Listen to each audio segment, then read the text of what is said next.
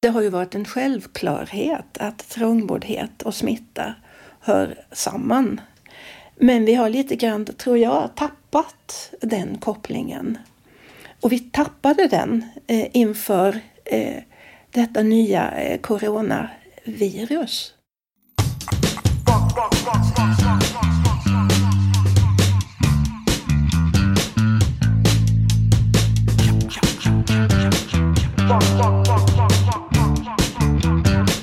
Det här är Akademiliv, podcasten som görs av oss kommunikatörer vid Sahlgrenska akademin, den medicinska fakulteten vid Göteborgs universitet. Jag heter Margareta Kubista. Och jag heter Elin Lindström. Och idag så blir det ännu ett specialavsnitt med fokus på det nya coronaviruset och covid-19. Idag ska vi lyfta blicken från mikroskopet och ge oss ut i verkligheten. Det ska handla om de olika förutsättningar som finns för att begränsa smittan. Och för att prata om det har vi idag två gäster. Kristina Jakobsson som är professor i klinisk miljömedicin. Välkommen! Eh, och så har vi eh, Maria Magnusson som är disputerad vid Sahlgrenska akademin och som idag ansvarar för folkhälsoarbetet vid fyra västsvenska sjukhus placerad vid Angereds närsjukhus. Välkomna båda två. Mm, tack, tack, så mycket. mycket. Eh, vi har under månader nu matats med information och rådgivning från, från myndigheter i Sverige om hur vi ska bete oss, hur vi ska förhålla oss till varandra, avstånd, distansering och så vidare. och så vidare. Kristina, vad, vad ser du som mest problematiskt med den rådgivning som har getts? Inför eh, coronavirus och covid-19 är vi alla olika det har inte tillräckligt kommit fram i den rådgivning som finns. Och inte heller i den rapportering som har varit kring smittspridning. Vad menar du? Alla är olika? Jag menar att våra levnadsförhållanden är olika. Någon kan eh, bo ensam i sin lägenhet, 70 eh, plus. Någon annan kan eh, arbeta hemifrån Eh, men ytterligare någon annan eh, är den som eh, är en viktig kugge i vårt vård och omsorgsarbete. Äldrevård, hemtjänst, städning. Någon kan undvika kollektivtrafik. Andra måste åka kollektivt till jobbet. Och när man kommer hem så lever man i trångboddhet och kanske en flergenerationsfamilj med tio personer och barn och eh, äldre generation i samma lägenhet. Jag vet att ni nyligen på avdelningen för eh, arbets och miljömedicin eh, där du verkar gjorde en kartläggning av detta baserat på aktuell statistik. Kan du inte berätta mer om vad ni har kunnat se i den här kartläggningen? Jo, vi tog fram eh, för storstäderna, Stockholm, eh, där man ju tidigast hade en eh, spridning av covid och där man också såg att detta var inte så att säga, jämnt fördelat över, över staden. Göteborg och Malmö och där vi helt enkelt kartlade var i staden är man mest trångbodd? Var i staden finns det flest som arbetar inom hälso och sjukvård, undersköterskor och vårdbiträden. Var i staden har vi flest flergenerationsboende? Och det visade sig ju alldeles tydligt att det där är sådant som, som sammanfaller. Det vill säga det som också är strukturella förutsättningar för att eh, bli smittad. Eller kanske också för att eh, smitta. Eh, källan, eller det är, har ju blivit uppenbart att eh, smitta har kommit in i eh, äldrevården. Eh, och en stor del av, av de allvarliga covidfallen finns ju bland de äldre. Så att det är alldeles uppenbart att eh, det finns ett samband mellan eh, äldrevård och strukturella förutsättningar för smitta i storstäderna. Eh, och alldeles uppenbart att man behöver förstå om det också finns smittkedjor. Och i så fall att kunna bryta dem. Vad säger du Maria när det gäller den här situationen? Eh, ja, eh, folkhälsoarbetet vid Dangereds närsjukhus har ju kommit till därför att hälsan är ojämlik. Och det handlar ju om det som Kristina har nämnt. Ehm, och ska man, så vi har ett uppdrag som inte något annat sjukhus i Sverige har, vad jag vet. Och det är att arbeta i befolkningen även utanför sjukhuset så att inte de ska bli patienter. Och det uppdraget har vi fått utifrån det här att sjukdomsbördan är så stor ehm, i eh, Angered och östra Göteborg när det gäller många kroniska sjukdomar. Varav flera är riskfaktorer för covid-19 eller vid covid-19 dessutom. Och ska man arbeta med, med jämlik hälsa då är det viktigt att man arbetar så att de som, ehm, de som har den sämsta hälsan har inflytande och delaktighet och kontroll när det gäller vad är det, vad är det man ska göra. Eh, vad är det för information som behövs? Vad är det för stå, råd och stöd som behövs? Eh, och så har det ju inte varit när det gäller covid-19 utan den, den informationen har ju, har ju utformats utifrån, vad ska man kalla det, det urbana majoritets medelklassamhället kanske utifrån en urban medelklassperspektiv som Kristina beskrev. Eh, och vi arbetar, vi har gett hälsoguider och kulturtolkar som är funktioner som personer som arbetar eh, som har rötter i andra kulturer och andra språk än svenska eh, som arbetar med dialog, återkoppling till oss och information ute i olika grupper. Eh, och det de berättar, eh, har berättat från början då i slutet av mars när, vi, när det här uppdraget började. Det de har fört tillbaka till oss det är ju just frågor som handlar om detta. Hur ska man göra när man bor trångt? Hur ska man göra när man inte kan distansera sig i hemmet? Hur ska man göra när de äldre bor tillsammans med de yngsta? Eh, och så vidare. Och de här råden som har utformats utifrån den strukturella analysen och utifrån en kunskap om vilka råd som behövs utifrån WHOs eh, och Folkhälsomyndighetens eh, underlag också. De finns det ju ett oerhört stort behov av. Vad är det här för, för råd? Kan du ge exempel? Vad, vad handlar det om? Ja, till exempel eh, hur ska man göra om man ska distansera sig och bor så att man inte kan ha ett eget rum om man är 70 plus, även om någon annan i familjen är sjuk kanske. Man kan åtminstone bestämma att man har en fåtölj som är ens egen och där ingen annan kommer i närheten av. Eh, om de inte har tvättat händerna ordentligt och så vidare. Den typen av väldigt konkreta råd. Eh, hur gör man om man ska sköta om någon som är sjuk i misstänkt covid-19 i ett trångt hem? Vilka skydds kan man använda? till exempel. Och när man då kan komma ut med sådana här råd så betyder det ju dels att de eh, människor får ett stöd i sin situation och dels att de här människorna också får, får veta att det är faktiskt någon som ser våra behov och vår situation. För om man, eh, om man inte omfattas av de här generella råden då kan man väldigt lätt få en känsla av att jag är inte riktigt i det här samhället. Eh, jag är lite utanför det som de som bestämmer tycker är viktigt. Och det är ju oerhört skadligt för hälsan och för tilliten till samhället. Eh, det handlar också om hälsa på lång sikt. Vi måste också tänka hälsa på lång sikt, psykiskt och fysiskt. Ni har ju kommit ganska långt i det här dialogarbetet som ni mm. har med att, ta fram specifik information som, som, som besvarar de frågorna som, som just personer som bor i de här situationerna med trångboddhet, eh, generationsboende mm. kanske, eh, som de kan tänkas ha. Eh, hur, hur, hur, hur tas det emot? Hur, vad får ni för signaler där? Ja, det tas emot med uppräckta händer. Det tas emot väldigt eh, tacksamt av kulturtolkarna och hälsoguiderna därför att det behövs. Och jag tror att det tas emot så eh, otroligt positivt just för att det, som, det är till hjälp i situationen rent konkret och det är också en bekräftelse på att ja, men, här är ju någonting som vi kan använda i, vårt, i stöd till oss.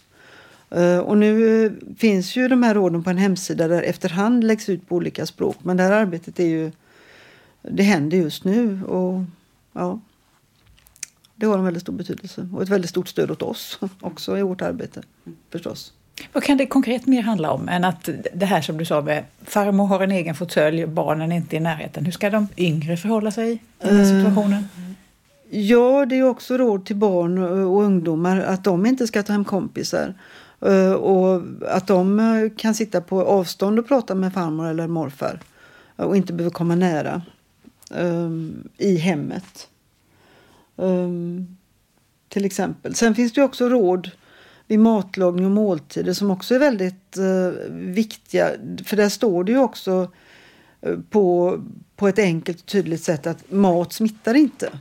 Du behöver inte vara rädd för att laga mat, eh, tvätta händerna före ehm, och du behöver inte torka av livsmedel med desinfektionsmedel som, som en del människor...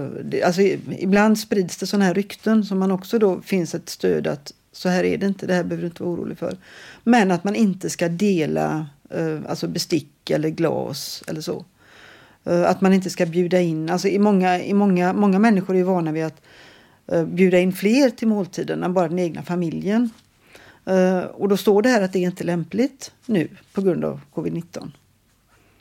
Till exempel. Det är inga, inga märkvärdigheter. Men, men väldigt bra stöd.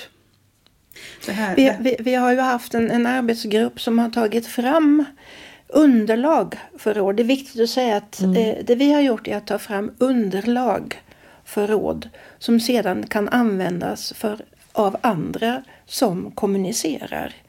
Eh, Det kan vara eh, kulturella föreningar, det skulle kunna vara bostadsbolag, det kan vara di- dina kulturtolkar. Alltså, sådant som kan användas av eh, så att säga, fo- fotfolk som, eh, som vill kommunicera i, i, i det här sammanhanget. Men, men att eh, råden är utarbetade eh, på grund av god kunskap om eh, de här eh, delarna i vårt samhälle där många bor. Eh, där trångboddhet är en gemensam nämnare eh, oavsett om man talar svenska eller polska eller, eller soreni eller någonting annat. Det är inte det det handlar om. Däremot är det en god service att ha tillgång till information på sitt eget språk.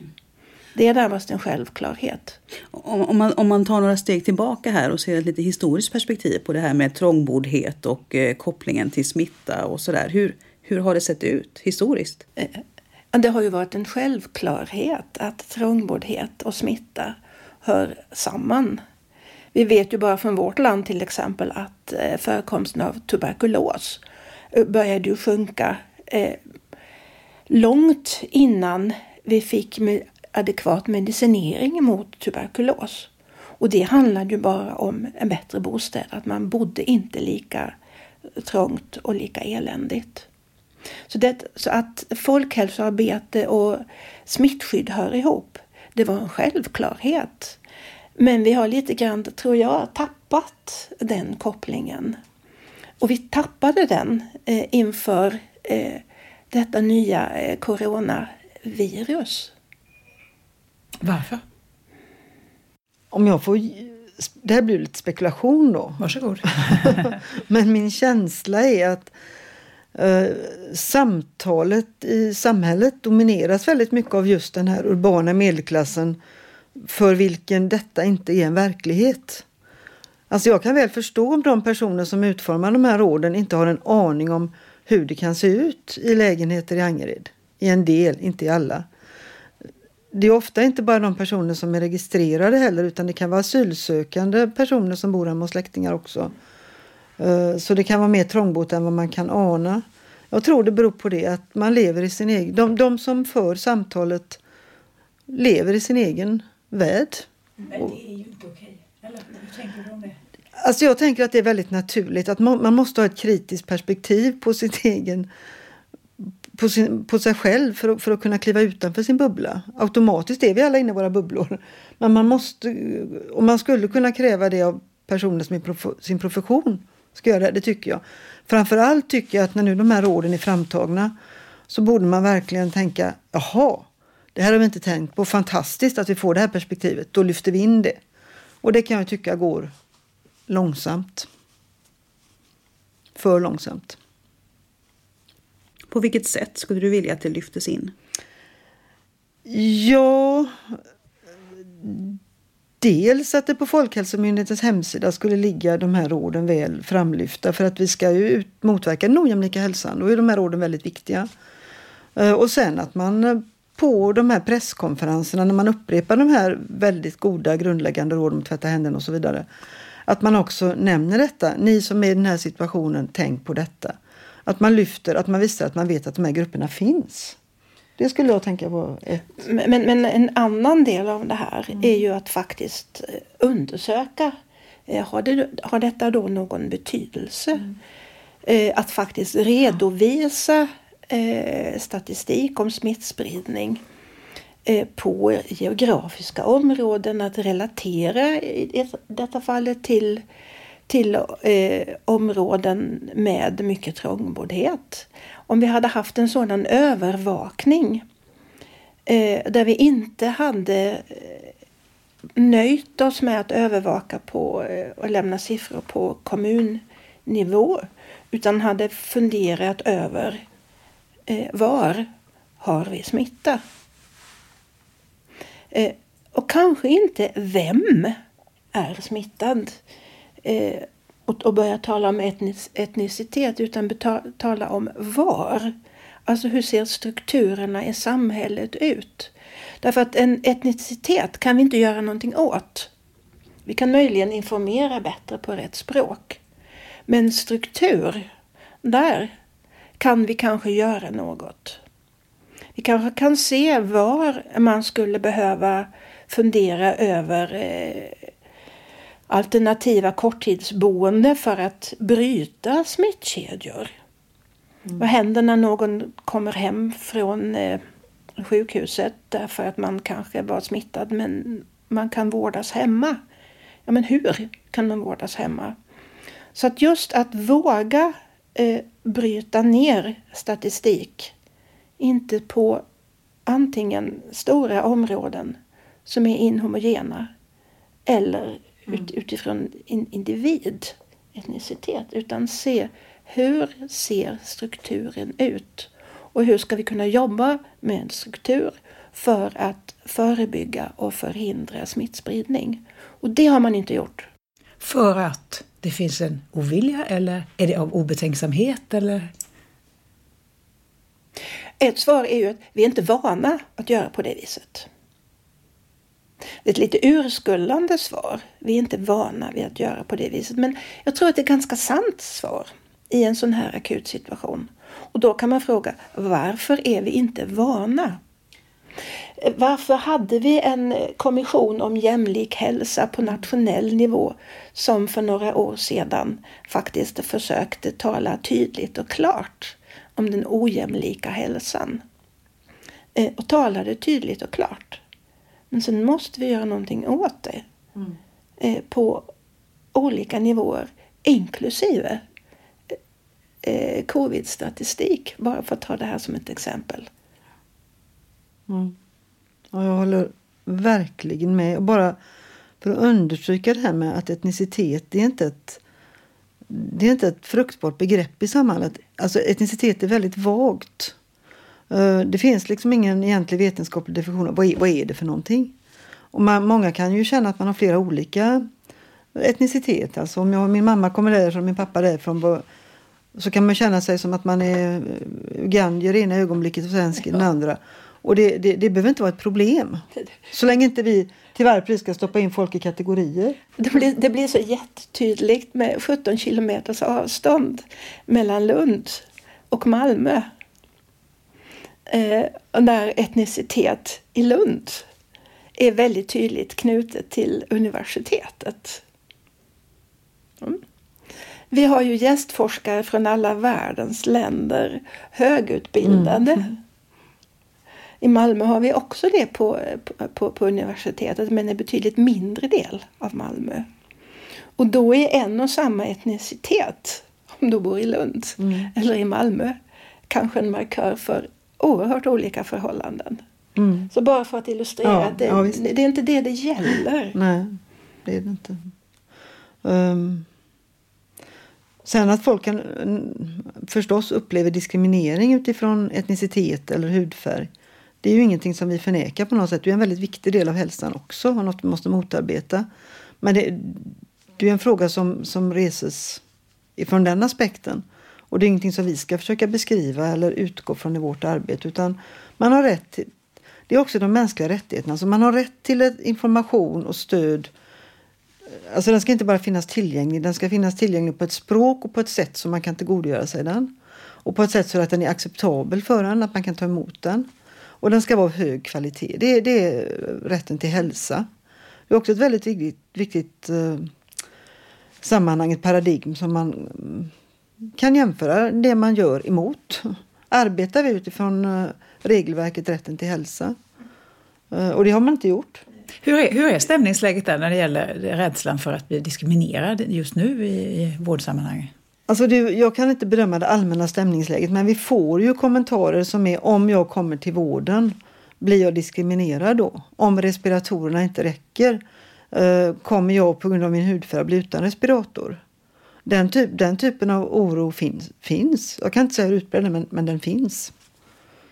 Man kan väl säga så här att det som du har pratat om, eh, om den ojämlika hälsan och de utmaningar som det också ställer hälso och sjukvården mm. inför. Eh, det har ju kommit i blixtbelysning nu. Mm. Därför att vi har, ett o, vi har ett nytt och vi har ett oväntat problem som vi inte har varit tillräckligt förberedda för.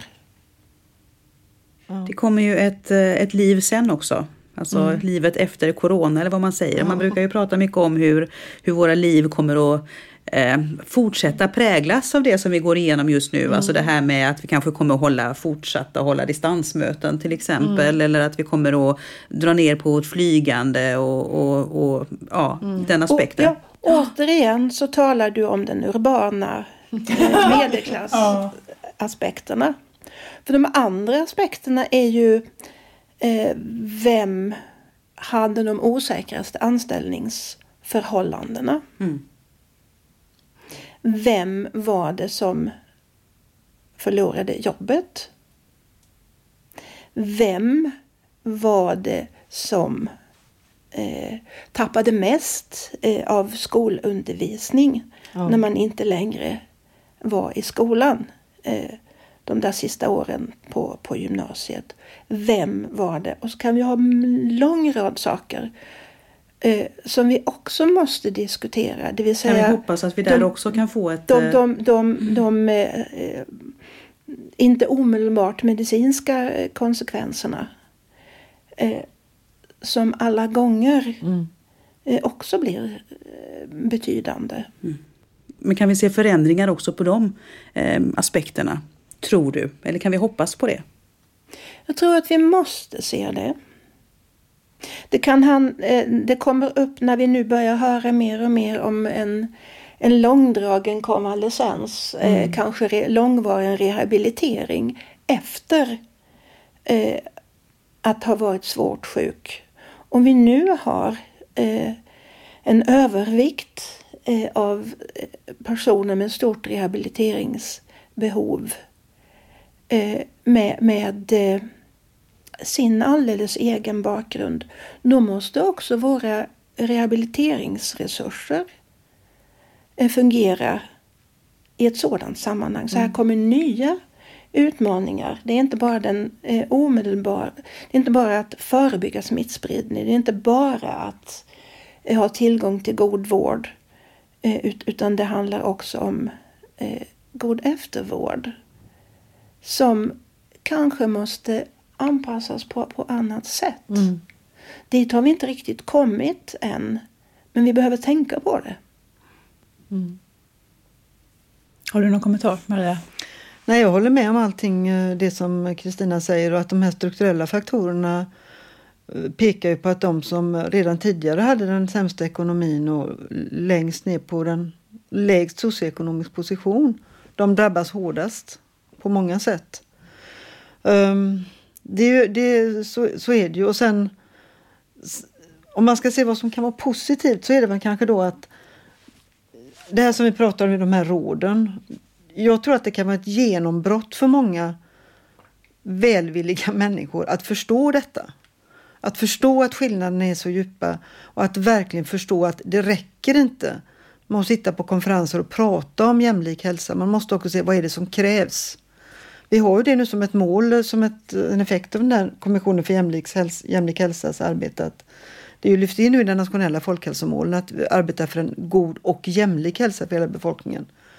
Eh, sen alla den här kommissionens eh, synpunkter på hur man ska göra verkstad av det, de, de försvann ju i hanteringen.